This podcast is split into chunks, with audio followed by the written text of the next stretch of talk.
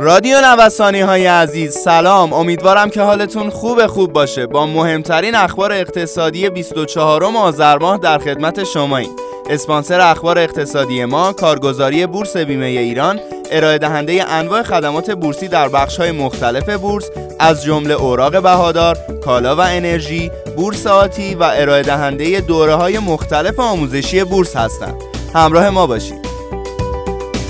بورس تهران در دومین روز معاملاتی هفته چهره منفی به خود گرفت. اما بررسی ها نشان می‌دهد اگرچه با ثبت هر رشد قیمتی برخی معاملهگران سریعا دست به ماشه فروش می شوند اما خریداران دست به نقدی مشاهده می شوند که با شناسایی فرصت خرید در محدوده منفی تابلو روند بازار را تغییر می دهند کاهش حباب سکه بهای سکه و طلا بار دیگر کاهش یافت و قیمت سکه طرح جدید با کاهش 220 هزار تومانی در قیمت 11 میلیون و 980 هزار تومان معامله شد.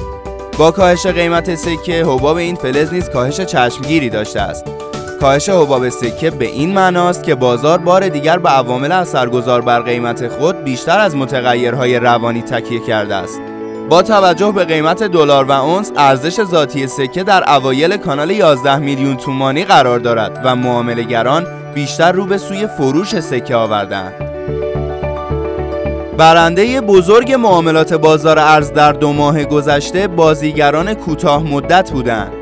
بازیگران کوتاه مدت کسانی هستند که به دنبال سود و ضررهای سنگین نیستند و با یک حد سود و ضرر جزئی اقدام به خرید و فروش می کنند.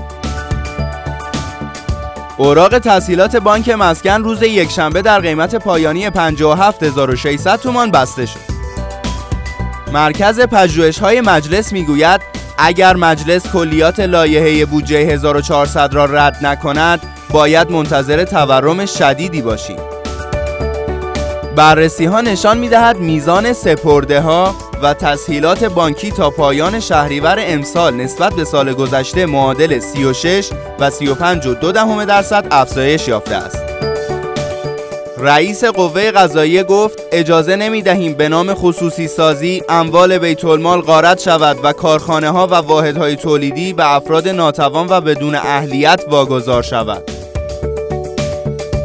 بازار خودرو پس از پنج روز ثبات دیروز دنده عقب کشید و وارد روند نزولی شد.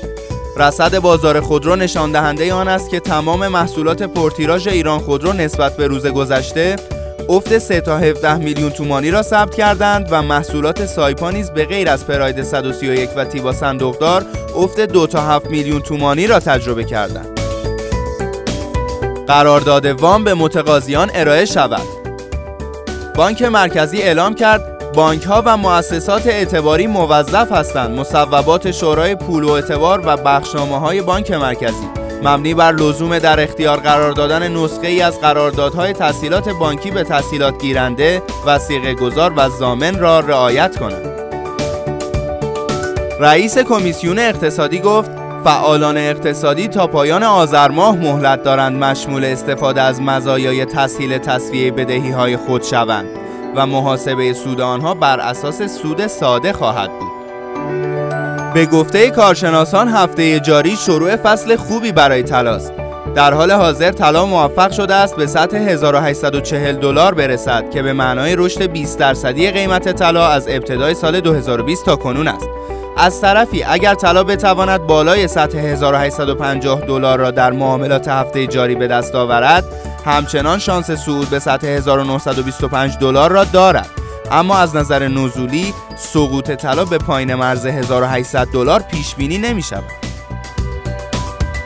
خیلی ممنونم که امروز هم در بخش اخبار اقتصادی همراهمون بودید. همینطور از حامی اخبار اقتصادیمون کارگزاری بورس بیمه ایران تشکر می‌کنم آدرس کارگزاری بورس بیمه ایران خیابان توحید میانی نبش مهداد شرقی مجتمع الهیه طبقه چهارم واحد 15 و شماره تماسشون 0313 131 2194